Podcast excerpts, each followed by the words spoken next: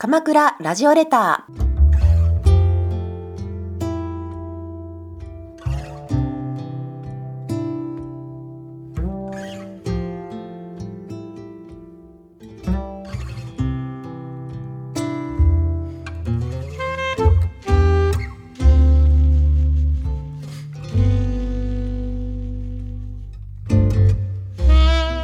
ラジオレターをお聞きの皆様こんにちは。パーソナリティのゆりです。秋はいろいろな実りがもたらされる季節ですが皆様お一人お一人はこの秋どんな実りを手にしていらっしゃるでしょうか？冬に土を整え春に種をまき夏にたくさんの光を浴びて育ってきた作物が収穫の時期を迎えるように私たちもいくつかの季節をまたぎながら重ねてきた時間からもたらされるさまざまな実りに感謝したり喜びを分かち合う秋を堪能できますようにと心から願っています。本日のゲストは先月中頃湘南房総半島方面を直撃した巨大台風で大きなダメージを受けた千葉の鴨川に鎌倉葉山から災害支援のボランティアさんを募って7名ほどで片付けのお手伝いに行ってまいりましたがその時にご一緒させていただいて道中本当にいろいろなお話をさせていただきながらもっとお話聞かせてほしいとワクワクアンテナが反応してしまった素敵な女性。鎌倉の由比ヶ浜でセレンディピティという自然食カフェイベントスペースなどを運営していらっしゃいます。川野千鶴さんをお招きしています。よろしくお願いいたします。よろしくお願いします。ね千鶴さんとは実は3年前ですかね。あれは。ですかね。ねって数えてたんですよね。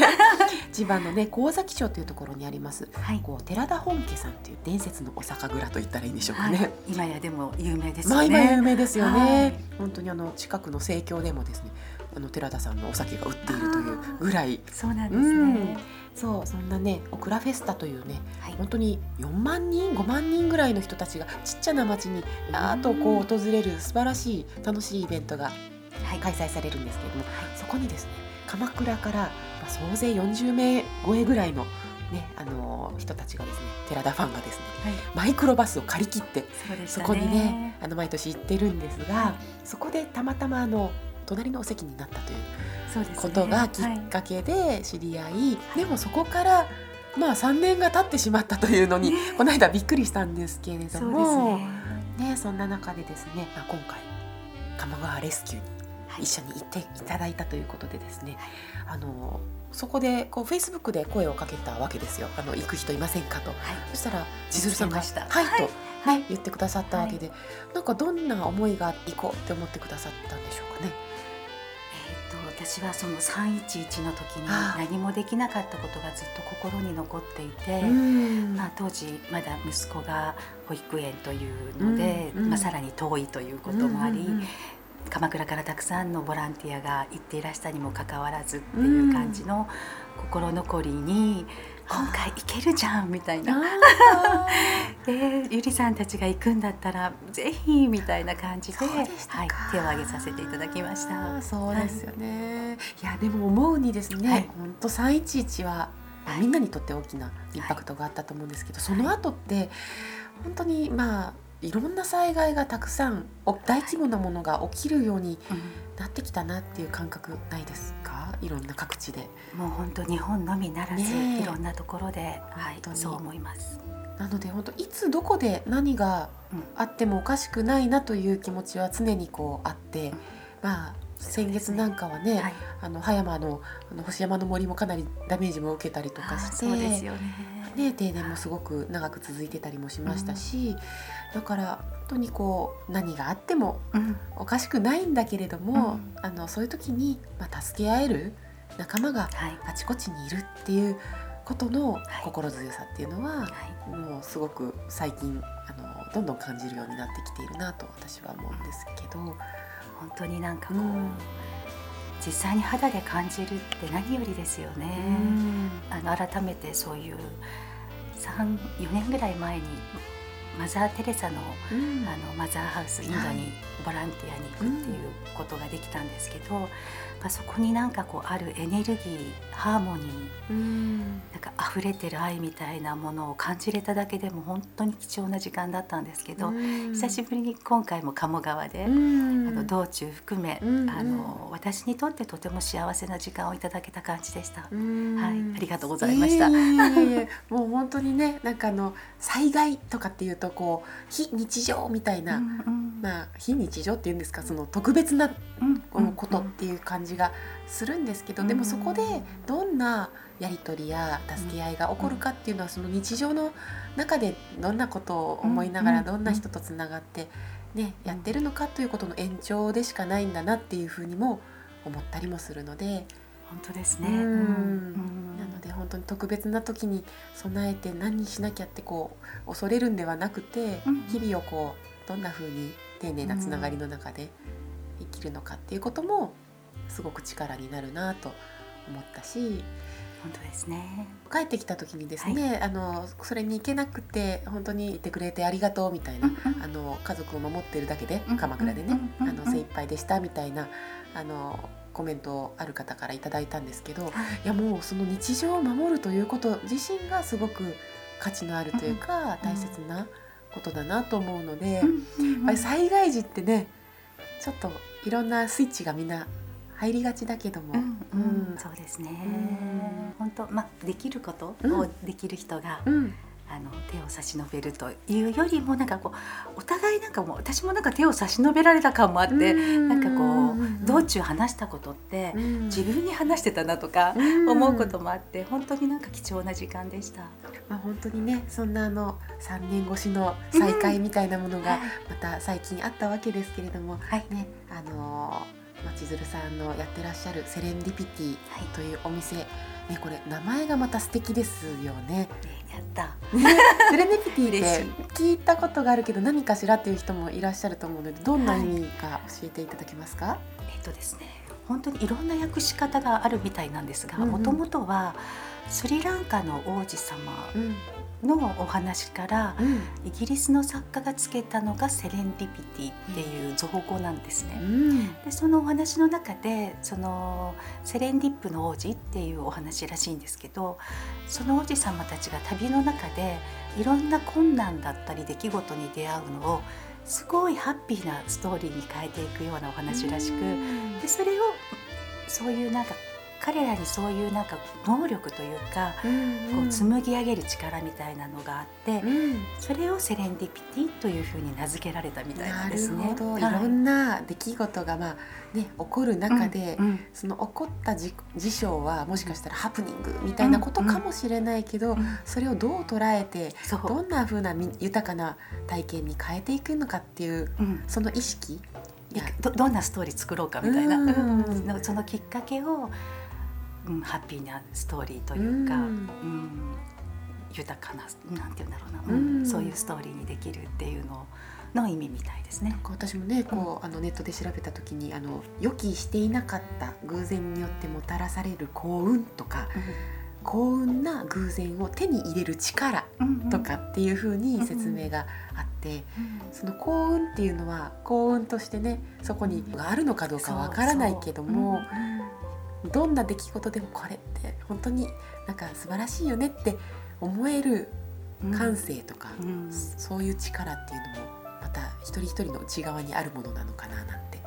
ですねなんか私の、まあ、セレンディピティの意味とちょっとずれるかもしれないんですけど、うん、なんかいろんな出来、まあ、もちろんなんかハッピーなことばかりでなくでもっと言うとハッピーとは何ぞやって思った時に。あの悲しかったり泣き叫びたいことって本当にたくさん起こるんですけど、うん、その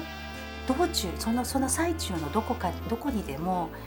ハッピーみたいなもののなんかこうエネルギーの中にそのことが起こってるみたいな。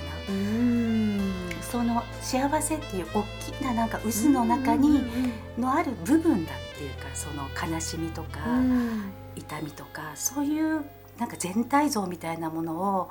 忘れないでいることがもしかするとそれを作っていく力なんじゃないかなって思ったりとかをあの思っています。はい、素晴らしい。いややもうねどんどんあのお話が進んでいきそうになるところを ぐっと押さえてですね、はい、あのお手紙をね、はい、まずは読んでいただく時間に入りたいなと思うんですけれども、はい、今日お手紙はどなたに書いてきてくださったんでしょうか？迷いましたが、はい、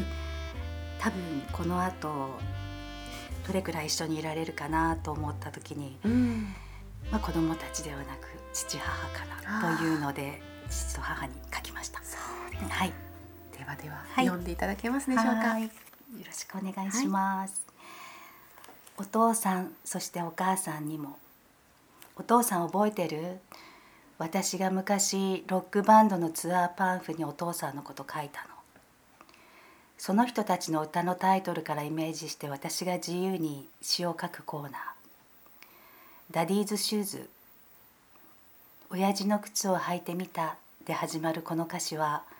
ボーカルが亡くなったお父さんの靴を履いてみたことを歌ってるんだけど私もいつかお父さんの靴履いてみるかなとかその時を思ってお父さんに対する私の言葉を探してみたよ。その中にね私が以前お父さんに叱られた時に言われた「俺たちもあと10年くらいしか付き合っていけないんだぞ」というようなことを一節に入れたんだ。なんかしんみりしたことを書いたの。私30ぐらいまでお父さんもお母さんも本当に大好きで100%絶対的な存在だった。私をどんなことがあっても守ってくれるとか愛してくれるとかそんなことを思う必要もないくらい不安になったことが一度もないくらい完璧だった。それが30にしてもろくも崩れる出来事があったよね。それ違うよ。愛じゃないでしょって。何度も伝えたし心の中で叫んだし失望で絶望で悪夢にしたかった。分からなくて悲しくて私がどんなに傷ついたかを話したら「お父さん覚えてる?」「傷は治るもんやで」って言ったの。そういう時って全く何も伝わらないんだね。傷つけた人が言う言葉じゃないよってさらに悲しく失望した。そのことがあまりにも悲しくてそれから全く会わない時期を過ごしでもそれ以前の温かい記憶で私が寄り添うべきかなとかも思って何度も会っていつも嫌な気持ちになってでもまた試みて心の奥に真っ黒い海みたいなのがずっとあって絶対許したくなくてそんな時にねお父さんが言ったその言葉を思い出したの。10年くらいって言ったけどもう30年も経ったね。なかなかしなへんやんって。その間もお父さんと私たちお母さんと唯一そこにあったのは何度もやり直してみようっていう戻れるんじゃないかっていうチャンスを作ったことだったと思う。そのたんびに嫌な気持ちになったけどそこは諦めなかったねお互い。仲良くなりたかったんだよね。それから20年。ここのところなんか少し気持ちが変わってその傷が癒えてきたのを感じてるの。しんどくて痛くて苦しくてそんなフィルターが優しい色に変わってるの。よかった。でも私が今一番思ってるのはねこうやって私が思えた今あなたたちが生きてくれてること。二人寄り添って生きていてくれてること。ありがとう。多分この癒された感覚を死んだ後で感じることと生きている間に感じられることには私の人生の意味が多分違ったような気がする。これから先またいろんな気持ちを抱いていく時に私はこのことを多分大きな力にしていくんじゃないかなって思ったりもする。ちょっとまたそれは感じた時に伝えるね。だからお父さんお母さんもういつ死んでもいいよ。お父さんお母さん気持ちよく死んでいってね。たっぷり幸せを思い出して死んでいってね。私も死んでいく時そうやって死んでいきたいなと思ってるの。なんかちょっと疲れたからまた書くわ。来月温泉行こうね。また明日連絡するわ。千鶴。いや 中の物語の読んでいるような あの音楽を聴いているような何とも言えないこう私今言葉が止まってますけど 何とも言えないこう心のつぶやきを覗かせていただいたような。この前の災害も含め、うんうん、なんか50代になって、あまあ、えっと、お店を始めたこと自体が40代だったんですけど結構50代で亡くなるかっちょいい大人とかいて、うん、あとまあ、父が言ったその10年って私の中にずっとあってまああの10年生きれたら今何したらいいかなっていうので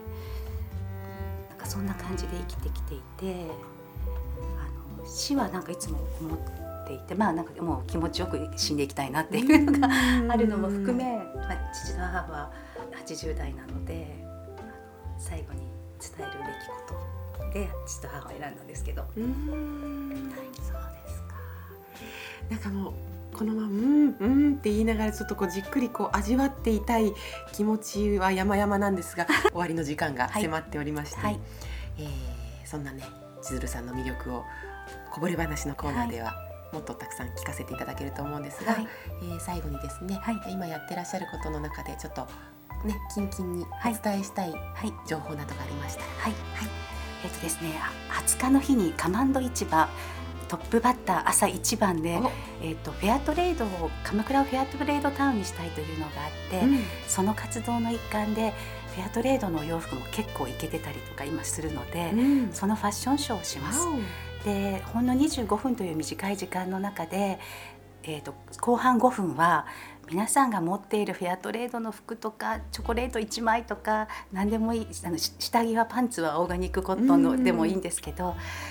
皆さんがそういうのを選んでくれた思いみたいなものをカマンドに種をまきたいと思っているので、うん、ぜひぜひご一緒してください。うん、あのファッションショーも見ていただきたいですしこんなにも世の中をあの洋服を選ぶ時にあの愛のあるものに手を出す人たちがたくさんいることとかをシェアできたらいいなと思ってます。うん、お待ちしてます。9時からです。ということで今日はありがとうございました。はい、こちらこそありがとうございました。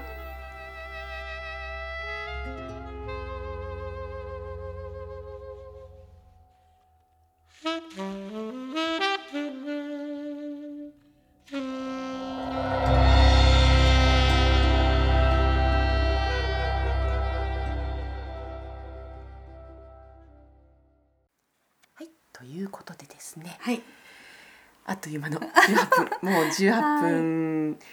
にまとめるのが難しいかなと思うぐらい結構長く喋っちゃいましたけど。もまあまあとはいえとはいえ、はい、本当にねあのお手紙にも私ちょっとこうジーンというかこう不安というか、はい、何か余韻をずっと感じながらね、はい、あのこのままなんか3分5分黙ってたいなって思うぐらいなんかちょっといろんなことを感じてたんですけれども。お恥ずかしい。でもやっぱりその千鶴さんが今やってらっしゃるさまざまなこと、うんうん、それはご家族とのこともそうだし、うん。うんお店というようなこともそうだし、うんまああのいろんな表現をしながら私たちってね日常の中で思ったよりいろんな表現をしながら生きてると思うんですけども、うんうん、その中にやっぱりこうその原点にね、うんうん、あるような思いとか、出会いとか、そういったものがすごいあるような気がしてそれを聞いてみたいななんて思うんですけれども、はい、それこそそのセレンディピティというお店をね、はい。はい、やるきっかけになったこと。そうなんです。えー、っとですね。まあ前置きはもうめっちゃ長くなるので置いといたとして うん、子供がちょっと保育園に入るにあたりお仕事が必要になりみたいな、ちょっと変な感じなんですけど、うんうん、あのまあちょっと場所を持ってみちゃおうかなとか思って、うん、あの不動産屋さんに行って、うん。鎌倉の相場などなどをうん。リサーチしましたところ、うん。今の場所を紹介され、うん。一軒しか見ずに決めちゃってみたいなとか、まあ、家をちょうど建て建てた後だったりで、うん。まあ、お金手元にゼロみたいな。うん。で、まあ、40代、うん。あと10年で命はなくなった時に何したらいいみたいなのうん。も自分に問いかけた時に、うん。書き出したらいくらかのお金が集まったので、まあ、辞める理由を探すよりはやってみちゃおうかなとかっていう思いついたのがきっかけです。へーそうですか。はでまあ40代うん。私そ40代のを想像した時に、うん。私が20代にしていたその、まあ、ちょっと書く仕事とかのうんに携わっていた40代の大人ってめっちゃかっこよかったんですよ。で私に本当生きるとは何ぞやとか今のまあ原点になるようなたくさんのあのキーワードをくれてそれをあなたはどんな言葉で表現するのかとかあの考えるあのフィルターをたくさんくれてでそれがやっぱり本当に私の中の大切な核になっている。うんでここのところ、まあ、私がフェアトレードを今やっているのもそうなんですが安くていいもの？でそれは安くていいものなのか？っていう疑問の中で誰かが15時間おしっこも行けないであの作った洋服だから500円だったり1,000円だったりっていうところを、まあシンプルに考えると想像ができたりうん。とかあの経済も良くなくお父さんのご飯カップヌードルとかっていうと、ん。あなんか大人になっても楽しくないかなみたいなのを思う子どもたちに私たちこれでいいのかな40代大人っていうのがちょっと違うことができたらいいかなと思って、まあ、セレンディピティであの何かできないかなっていうのがスタートだったかもしれません。はい何かできないかなっていうこうポンとこう背中を押してくれるこううん風のようなうんエネルギーがセレンディピティというお店を生み出したわけですけれどもはい。そこで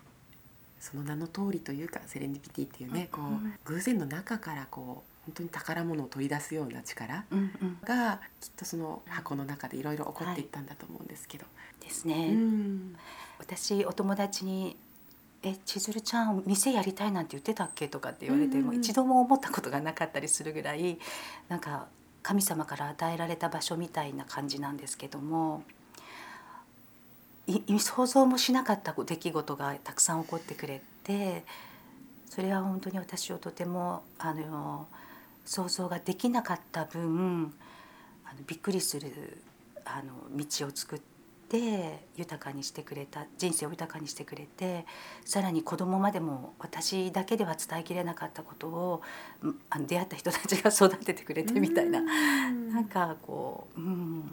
面白い場所を神様与えてくれたなって今思ってます。あのフェアトレードのこともそうですけども、はい。あの自分が日々の中であの暮らしの中ではい。食べているもの着ているものそしてまあ生み出しているもの、はい。そういったものが一つ一つがその本当にどんな選択によってここに今手元にあるのかっていうことにちゃんとこう意識的であったり、そのもうこれしか選ぶことできないのよということでうん。選んでいるものではなく、ちゃんと自分がこれを選びたいからっていうことで選択できている日常なのかとか、はい。そういうことをこうやっぱり考えるきっかけをたくさんもらっているんじゃないかなと思うんですけどうん。そのフェアトレードというねこう、はい。キーワードをきっかけにというかですね、あのフェアトレードのねあの、魅力というかはい。千鶴さんにとっての熱い思いはい。どんなことを感じながらうんうんフェアトレードのことをやっていらっしゃるのかちょっと教えていただきたいなと思うんですけど。シンプルにあの作っ今日まあ私が着てる服食べたものって必ずその前にストーリーがあってあのそこに思いを馳せるってその人の想像力だと思うんですね。で多分本来ならそういうことって小学校とかで授業に出てくるべきことなんじゃないかと思うんです。で例えば今小学校とかに行ってそのことを「あなた着てる服ってどどこで買ったの？ってどんな風に来たか思ったことある？とか今食べたものって何県産？とかなんかいやコンビニで工場が作ったとかね。いろいろあると思うんですけど、うん、その問いかけをなしに育っていくことがすごくなんか不思議な気がするんですね。でまあ、それができていないことになんかすごい愕然とするのと私がその20代の時に素敵だった大人は私にそのことをものすごく問いかけてくれたんです「なんでその服着てんの?」って「かっこいいと思ってんの?」みたいなでシンプルにはね。だって自分で今日の朝パジャマから着替えて裸になってそれを着たっていうことは必ず選択があったわけなんですよ、そこに。でまあ、食べ物も同じなんですけどでそういうことをすごく当たり前のことをなんかここのところ世の中でできていないのかもしれないなっていうことが多くて、それがすごく二極化していて、あのまあ私大人がやらなきゃいけないんだろうなっていう。でも私も20代の頃そのフェアトレードがあることさえも知らなかったんですけど、まあ、知ったりとかおかしいなと思った時点で、微力ながらできることをしようと 思ってます。なるほどね本当にこう、ね、今は情報も物も世界中から届けられる、かん割とこうあ安価にというかあのいや無料で届けられたりしますよね。ねそうそういう不思議なことが起きている世の中に私たち今いるなと思うんですけども、でも必ず今これがここにあるということには、後ろにあるストーリーっていうのが必ずあって、そこにどこまで思いを寄せるかというか、目を向けるかとか、そしてその目を向ける余裕を心の余裕や時間の余裕を持っているのかとか、そういうことがすごくいろいろつながっていると思うんだけども。やっぱりなんかねやっぱ忙しすぎるっていうのはあるんじゃないかなと思うんですけどどうですか？そんなことないですかね。ね例えば新幹線ができ飛行機がこんなにポピュラーになりって言った時にその時間節約できてるじゃんみたいな本来なら余裕あるはずじゃんみたいなのがあの計算するとあるはずなのに早く行けてる分ね。でもそうじゃなくなってるこのご時世になんかこうあともっと言うと情報にこうなんだろうな踊らされてるというか 巻き込まれてるというか自分から入っていってるというか、うん、っていう中にまああの自分に必要なものと必要じゃないものを選んでいきたいなっていう、うん、ね、もうそんなたくさんあのいらないし、うん、欲しいものだけあったらいいかなみたいな、はい、あとはあのこうやって知ることができた時にオーガニックコットンがなぜいいのかっていうともう農薬を作るあのコットンってものすごく農薬を使うらしくその農薬を使って作っている人たちがすごく短命であるっていう、うん、自分の心地よさだけじゃなく、うん、あのそういうことを知っていくと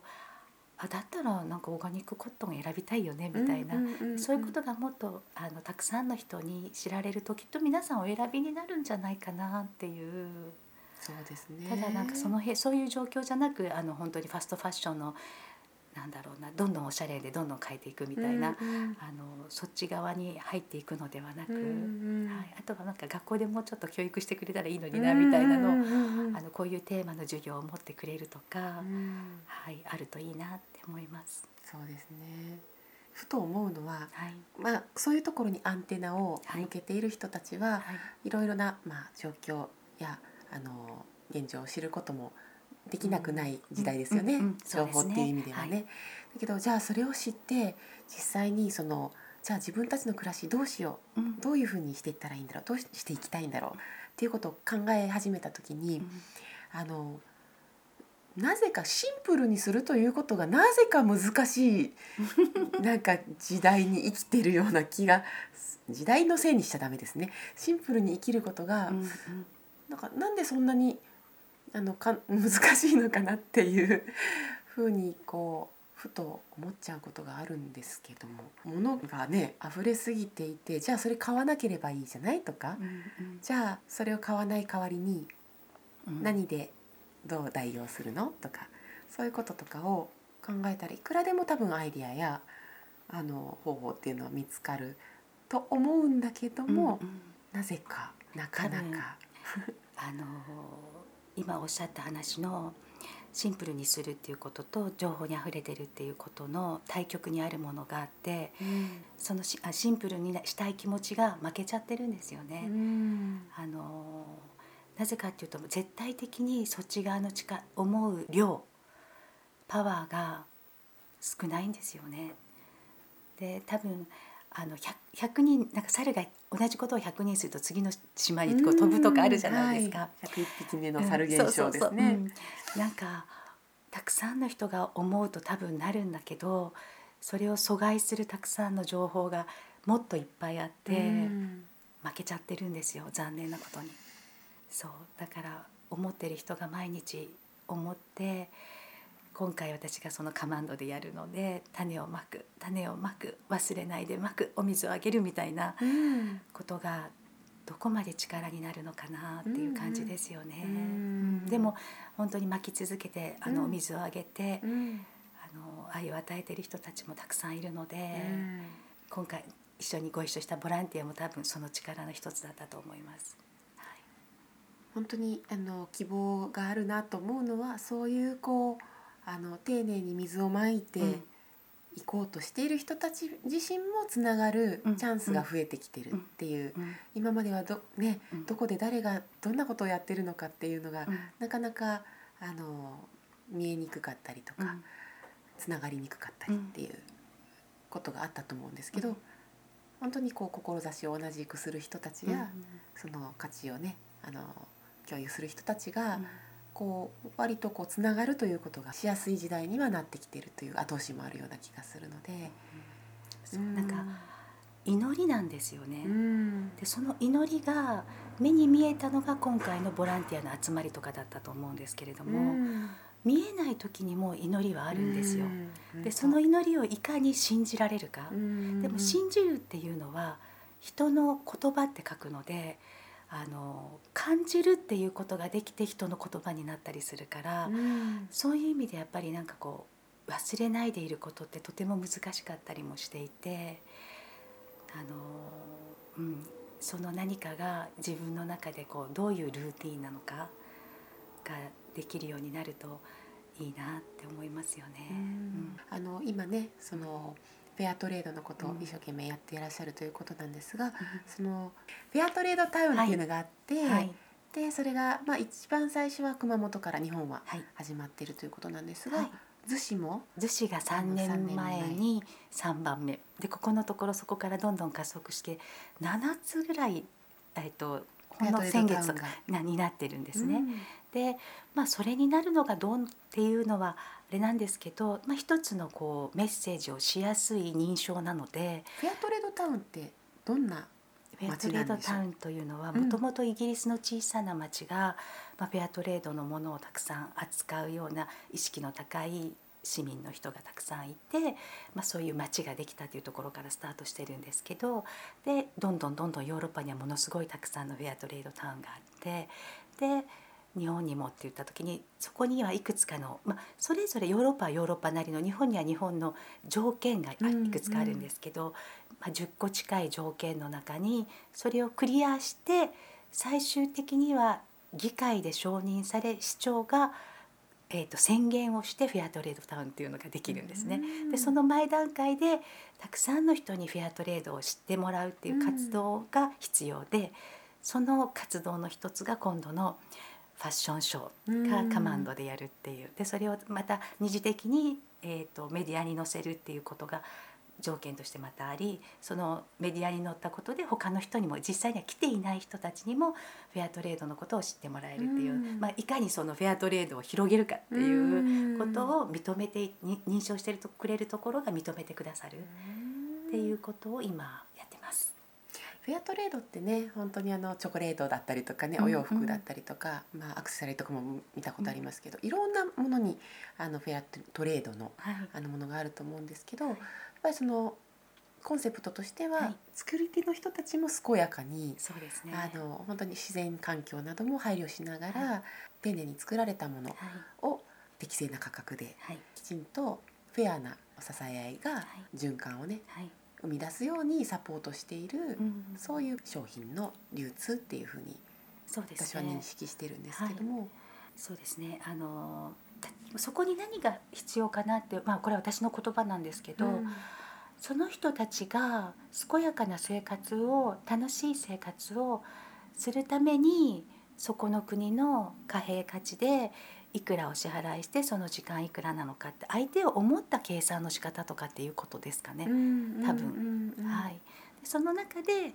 じゃあこのお洋服はあなたにいくら払います。それに対してこの洋服にこれだけのコストを載せますみたいにしていくとものすごく分かりやすくちゃんとした金額が出るんだと思うんですけど、うんうん、それがビジネスになってしまうとあのいやいくらで作ってくれこれ2,000円で出さなきゃいけないから、500円で出さなきゃいけないからとか、ね、もっと言うと私が旅好きなんですけど旅をしてる時に某大手のあの工場のあのアジアの国で出会ったおじさんなんですけど「いやこの国は車作りやすいんだよ」って「うん、何ですか？何でですか?」って聞いたら、うん、もう排気ガス規制がないからね」とか言うわけですよ。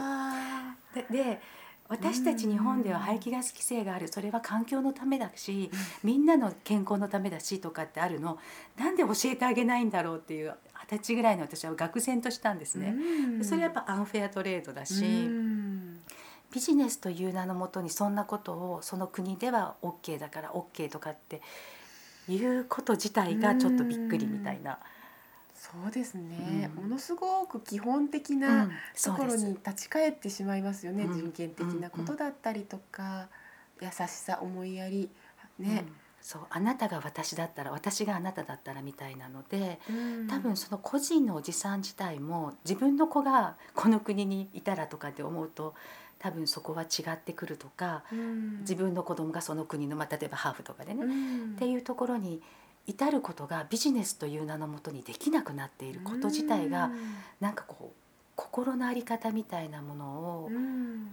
日本人が失っているというのか、うん、まあ、戦争ももしかするとその一つですよね。やっぱり命への配慮っていうものがやっぱり欠けてしまっていることから生まれるいろんな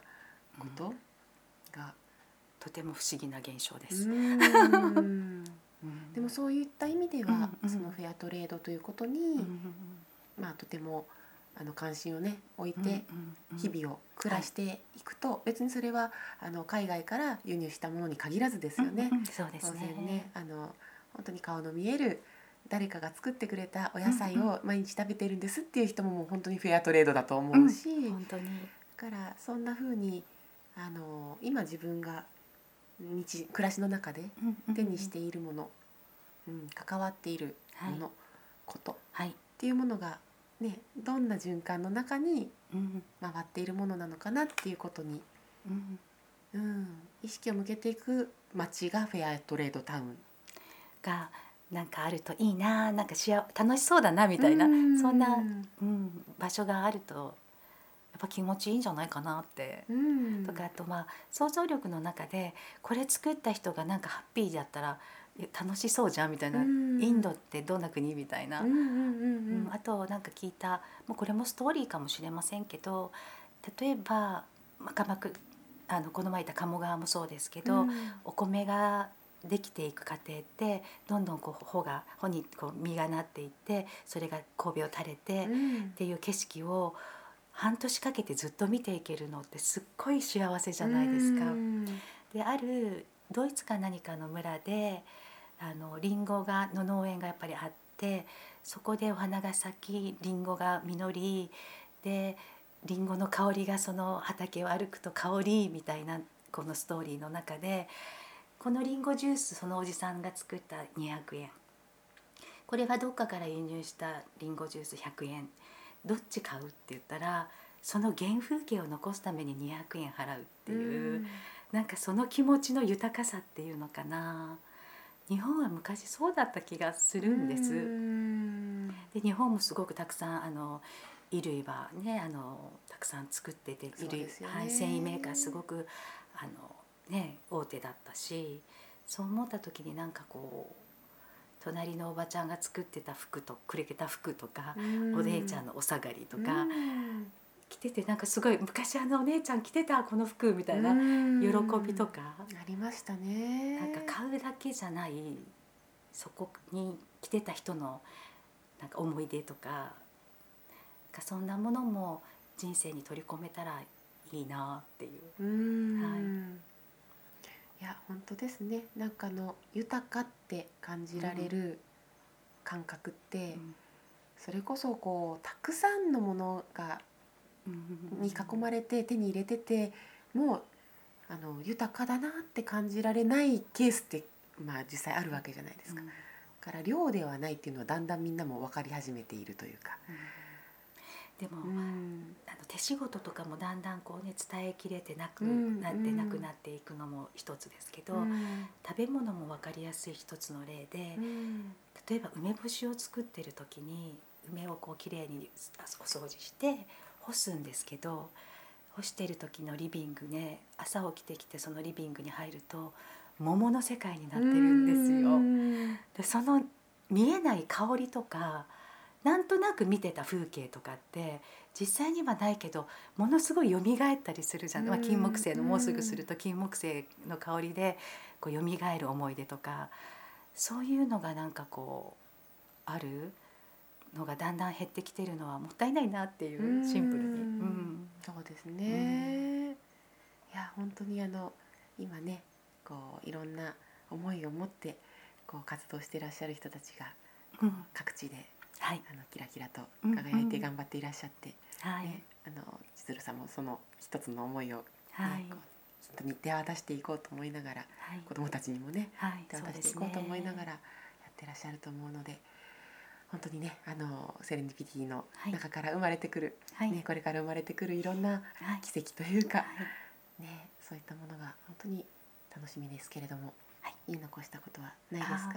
ところがセレンディピティ今はい。上の水漏れであ2ヶ月動けてない状態とかが続いておりますのではい、もしかして会いに来てくださいたいとかって思ってくださってもうんお店が開いていないのでございます。コンタクトは取れますね。ですね。はい、あの何らかの形で探してください。うんあとはカマンドに来ていただそいうて。あの、ぜひお声をかけていただければ嬉しく思います。はいよろしくお願いし素敵なます。つながりが生まれますように、はいということで今日はありがとうございました。ありがとうございました。